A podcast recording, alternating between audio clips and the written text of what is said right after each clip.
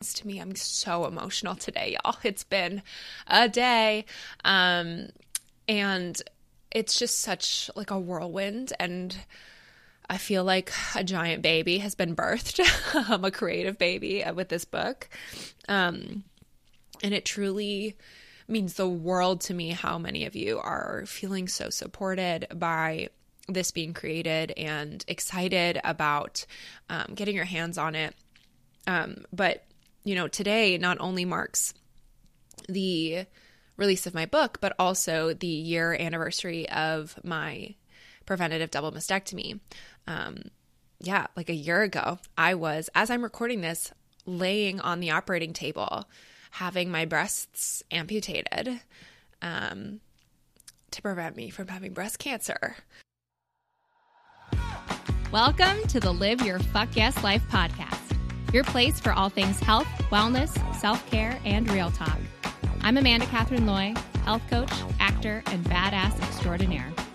Each week, I'll bring you a guest or a thought with some serious real talk to help you find your passion, speak your truth, and get you one step closer to living your fuck yes life. Are you ready?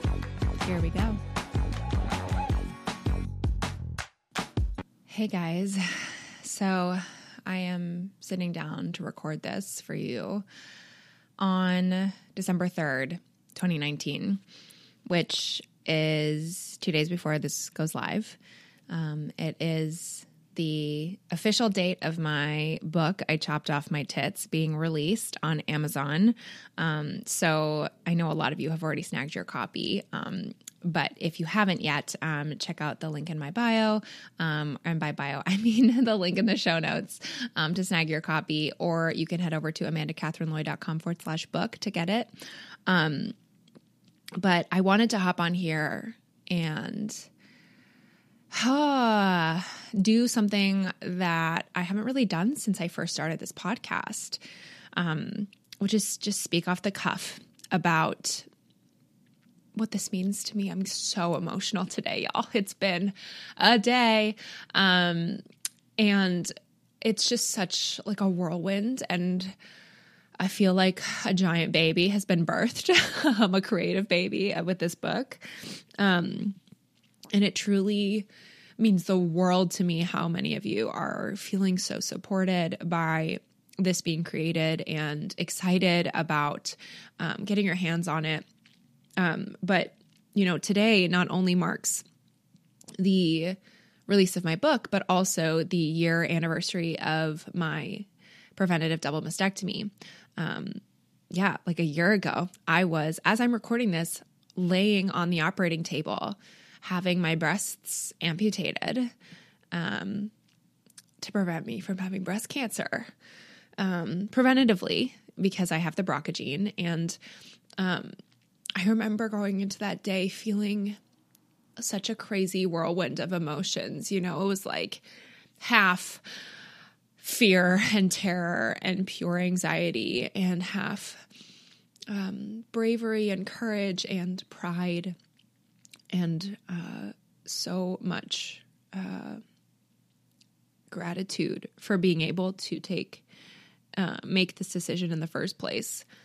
Um, you know, oh, it's so funny. I woke up this morning and rolled over and found a card that Kev had written for me. Um, just sharing his perspective and celebrator celebrating, you know, everything that the last you know, almost 2 years of my life have represented because so much of it has been about this part of my journey and this chapter of my story. Um and just to look back and realize like where I was when I recorded episode six, you guys, when I first found out that I had the BRCA gene was around the time that the podcast launched. It was the podcast launched literally like the day I found out that I had the BRCA gene. It was so crazy. And I never imagined that I would be sharing about this so openly or sharing about this at all because I didn't imagine this would be a part of my life. Um, and I remember the day I found out, and I talk about this in in the book during the during part one, um, all about my story and um, and feeling so sad and alone and scared, but also so empowered at the same time to be a voice. And I remember that that was the first thing that I thought about after I felt so sorry for myself and and so uh, emotional. It was this isn't okay. This isn't okay that there are so many women in their 20s and there are no resources for them around this. It isn't okay that I had to search high and low in order to have any concept of what this experience could look like. And certainly that there was no resource on the planet for how to navigate a traumatic process like this, or really any trauma at all, or really major shifts in our lives, right? Like we just don't have the tools. We are not taught, we are not raised with those tools. And what turned, what went from grief and and so much anxiety it, that perpetuated, but it turned into anger, which turned into purpose. And that purpose very quickly, um, without me really even realize it, turning it turned into me writing a book.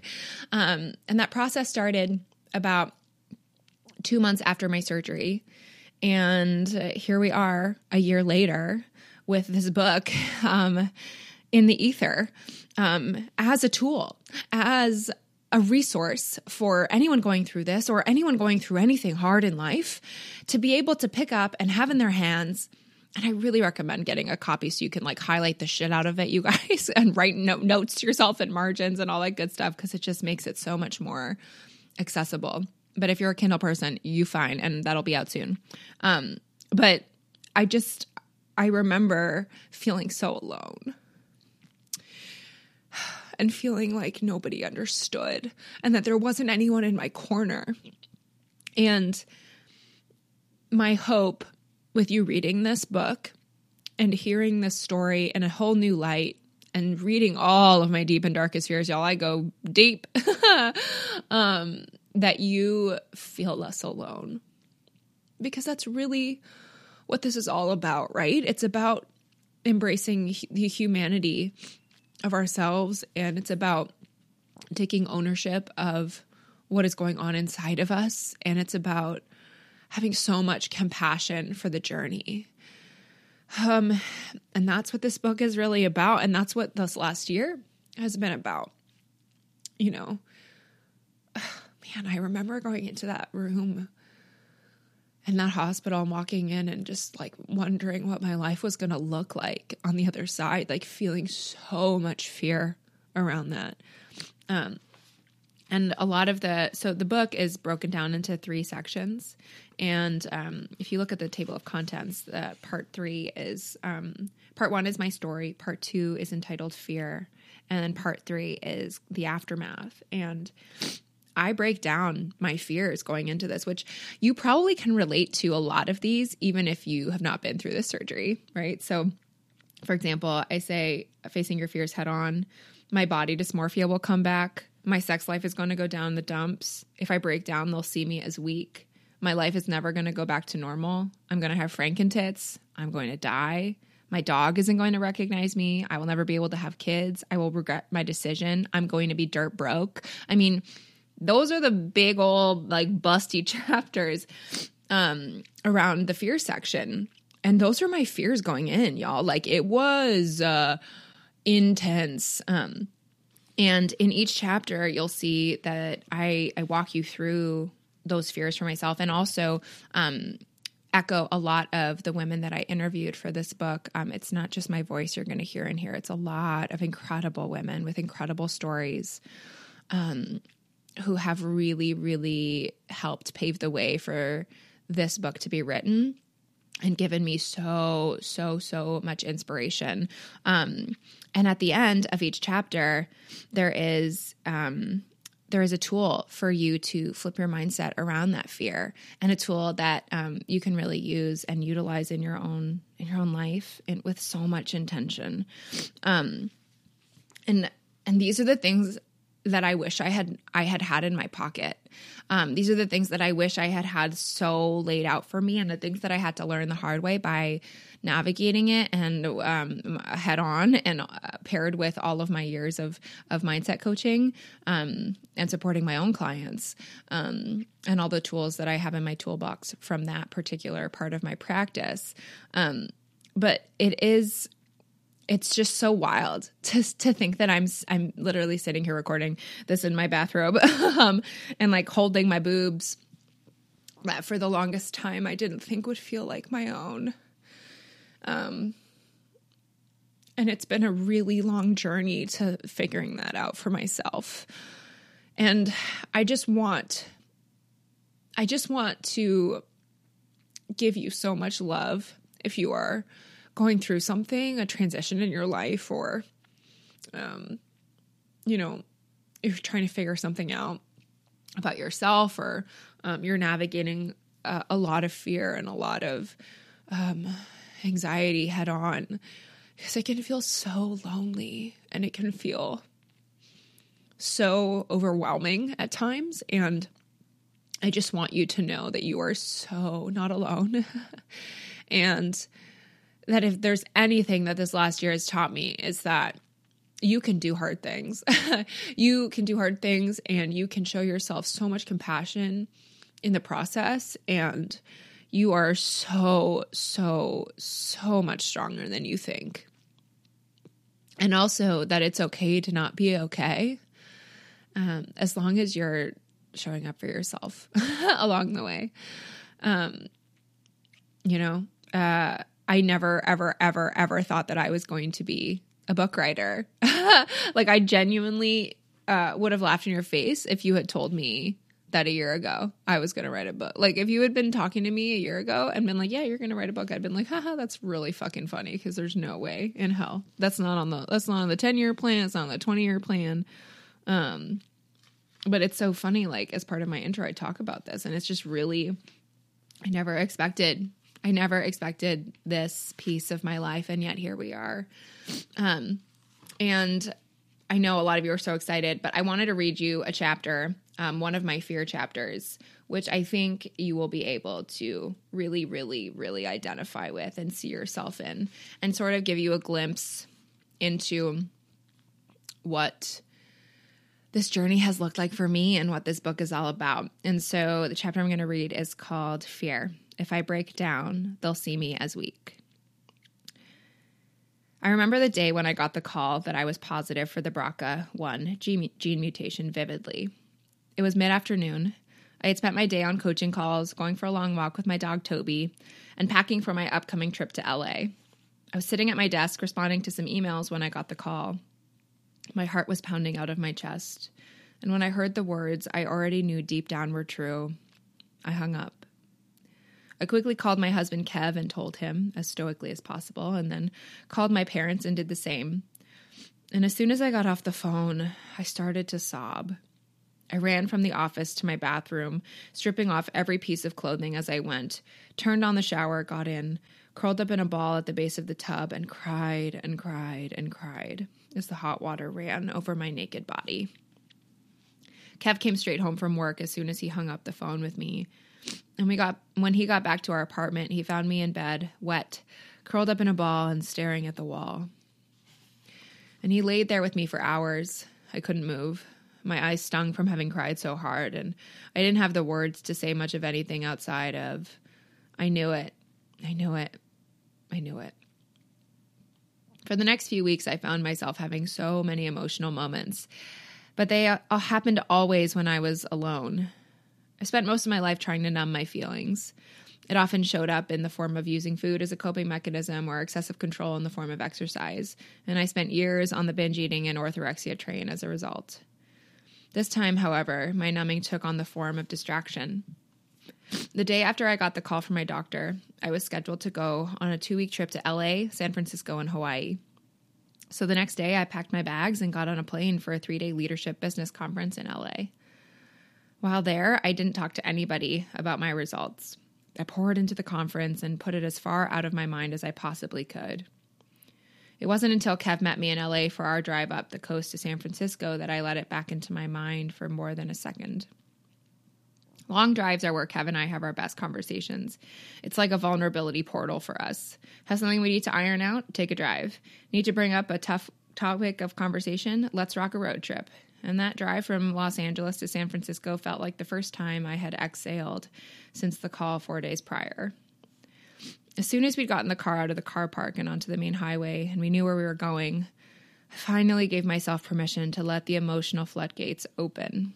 The tears and the why me's came on strong, and all of the fears that had been going on in my head finally came spilling out. Don't worry, Linda. I didn't cry for all nine hours. Kev distracted me and made me laugh so hard I inhaled my own snot and almost choked. You're welcome for that mental image. By coming up with some crazy idea of the of creating uh, the creating of um, teleportation tits and how maybe in the future, they would be invented for all women with post mastectomy implants, and I could use my tits to teleport wherever I wanted to go in the world. Told you I'd tell you more about this. For real, this joke continued on for months. He even got me nipple stickers as a gift for Christmas last year that said there and back again, and I laughed so hard I peed a little. Showing raw emotions has always been a super vulnerable thing for me. Don't get me wrong, I'm a total sap, and anyone who knows me knows that I tear up at any adorable rom com, videos of cute animals, and anytime I get a homemade card from someone I love. But real, raw, messy emotion has always been something I've personally avoided by any means necessary. Did my attempts to avoid it at all costs always work? Hell no. Just like our beautiful drive up the California coast, Kev has seen me ugly cry more times than I can count. But every time I've had an emotional response like that to anything, I found myself thinking that I should be stronger. That feeling things in that way was a sign that I lacked strength. And that's exactly how I felt as we pulled into San Francisco. Get it together, Amanda. This is your anniversary trip. You can't be a blubbering mess the entire time. So, in true old Amanda fashion, who didn't work on embracing her vulnerability for the first years of her adult life, instead of owning my emotional truth, I opted to suppress it. It felt easier that way. I wanted to have an amazing time with Kev, and spending the entire time crying wasn't my idea of a vacation. That car ride was the last time I cried in front of other people for months. Hell, I didn't even cry again for an entire week. The next time was a week later, that time I mentioned earlier in Hawaii on the beach. The tourists must have thought I was a crazy person, but I didn't care. I couldn't hold it in any longer. The pattern of suppressing my emotions along this journey continued for longer than I'd care to admit. Sure, it felt safe to cry in front of Kev. He's seen me at my fucking worst and loves me for all of me. And my journal has seen more tears than most, so we go way back. And soon, the daily routine of working out first thing and listening to This Is Me and crying while I cool down became a huge part of my process. But spending my time perpetually crying to friends, sitting in the suck of it all, and God forbid showing how fucking terrified I was online, I had never felt so vulnerable, and it scared the shit out of me to let my guard down in that way and with good fucking reason. I had never felt. Oh, I skipped. Here we go. We've been socially conditioned to believe that showing any type of emotion is a form of weakness. If you're a man, and this is a star, no, this is a gross stereotype, but not always the case. But let's be honest, stereotypes exist for a reason. And yes, I mean any male identified human or even male passing human, aka a person who to the external world passes as a man, not a woman. So if you're a man and you cry, you're no longer seen as the tough, strong guy that you've been programmed to believe you're supposed to be. If you're a woman and you cry, you're viewed as unstable, hysterical, and unreliable. Is this global perception starting to shift? Yes. And yet, these beliefs are so deeply rooted in our psyche. Emotions make me weak. A statement that, while I logically know not to be true, I still often find myself feeling a lack of strength within me when I get, quote, too emotional, unquote, about something. This was something I felt deeply through my lead up to surgery. So many of my friends and family told me how impressed they were with how well I was handling what I was navigating, that I was so strong and courageous for everything I was doing, and how I was showing up for all the doctor's appointments, decisions, and beyond. When in reality, I felt like a total fraud. Would they think I was strong if they knew I was having daily breakdowns behind closed doors? If I shared how I was truly feeling and how much anxiety I was going through, they would feel different, differently. These thoughts whirled around in my head for months. And throughout that time, I realized that by not sharing how I was truly feeling, I was doing a disservice not just to my community, but to myself. Being a public figure, star. I know, I know, I hate that word too, but y'all cannot catch me ever using the word influencer. Gag me. is what truly forced me to break my own personal stigma around appearing weak and feeling my feels. Why? Because the thing I thought about after I got the call from my doctor, immediately after thinking I knew it, was how can I use this for good? I believe that we are given mountains to overcome in our lives for a reason. And I quickly discovered that my reason was to use the gift of my online platform to help other women in my shoes feel less alone. Because let me tell you, in between the traveling and exploring the mountains in Hawaii, I was spending my time desperately searching for someone my age who was going through what I was too. I like to consider myself a social media ninja. It's a huge part of my job, after all. But other than a few Facebook groups that consisted of mostly 50 year old women and up who had already had kids and were in a completely different phase of their life than I was, I came up short. Podcasts about it? None. A book about what it's really like? Nada. I found the odd Instagram post and blog post about it, but most of them outlined tips and tricks for surgery and packing lists for the hospital. I craved real and honest conversation. I wanted to see another woman just like me sharing vulnerably about what it was really like for her, so I didn't have to play a shit ton of guessing games. So, in, in true Amanda fashion, I decided to be that person. My podcast, Live Your Fuck Yes Life, had literally launched two days before I got the call. And while I had no intention of using it as a platform to share my story around BRCA, you know, since I didn't even know that I was positive, once I had settled into my reality, I recorded my first solo episode about what I was going through in real time. It was fucking terrifying to let that episode go live, but I'm so grateful that I did because it captured my true emotional state at that part of my journey. Sharing my story is how I flip my fear into purpose. Is showing up vulnerably about this part of my life scary and hard? You better fucking believe it. But I knew that if I could change just one person's life for the better, it was worth it. Now, I'm not saying that you should go out and start a podcast, write a book, or make a zillion social media posts about the trauma you're facing in your own life. Our paths, our paths are all different, and for many of us, sharing our stories in such a public way is the farthest thing from the right path for ourselves. But if my obsession of self development practices in the past year have taught me anything, it's that vulnerability and being willing to get in touch with your emotions is the true definition of strength. Owning the emotional parts of this journey gave me strength that I never imagined possible. And it turns out that my big fear about being perceived as weak got totally blown out of the water. If anything, sharing my story has been the vehicle for others to unlock their own strength from within. And while I am still taken aback by it, so many women have heard my story and seen my vulnerability and reflect that they see nothing but strength, courage, and a true warrior in front of them. I echo those words back to you right now, sister. Because no matter what darkness you're facing, that is what makes you so damn worthy and strong to me. So, how can you flip this fear on its head? Share your story. It doesn't have to be online for the world to see unless that gets you hella excited, in which case, go for it. The world needs to hear your voice. It can be as simple as opening up to a loved one, a friend, your partner, writing a letter all about what you're going through that you never actually send, but allows you to get that shit out of your head and onto paper. Your tears are beautiful, lady love. Your emotions are so fucking valid. Anxiety is a super typical response to any traumatic experience in life. Every single person I interviewed for this book experienced anxiety in some capacity, some in greater, greater ways than others, but they all felt it. And I hope in reading this, you are reminded that you are not alone. It can be so fucking overwhelming to navigate your emotions, especially when we're told to put ourselves last in life and just suck it up and deal with it. So, this is your official permission slip, if you need it, to let yourself feel it all, because that, my love, is my definition of true strength. and that's the chapter. I just want to say how appreciative I am of all of you. You live your fuck yes lifers are seriously some of the most badass humans I have the privilege of knowing. Um, and whether you are new to the podcast or new to my world or have been following along from the beginning, I just want to say thank you. Thank you for going on this ride with me. Thank you for supporting my book. Thank you for supporting your heart by showing up here every Thursday.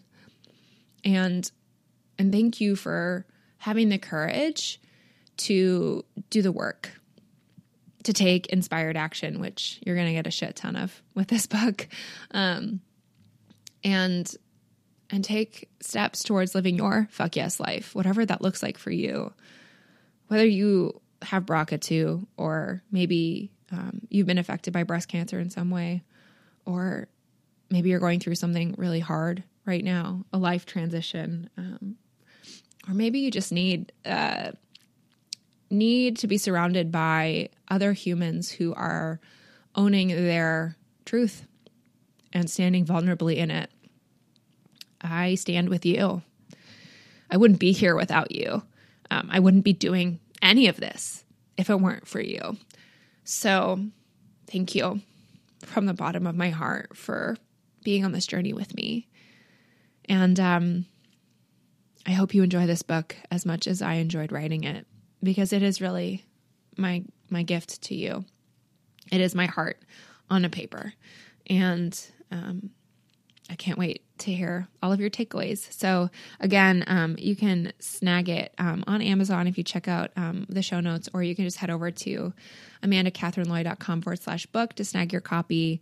Um, and tag me on Instagram once you get it, once you order it, so I can celebrate the shit out of you um, and, uh, and getting one step closer to living your fuck yes life. So, have an amazing week, and I'll see you guys on the flip side. Bye bye.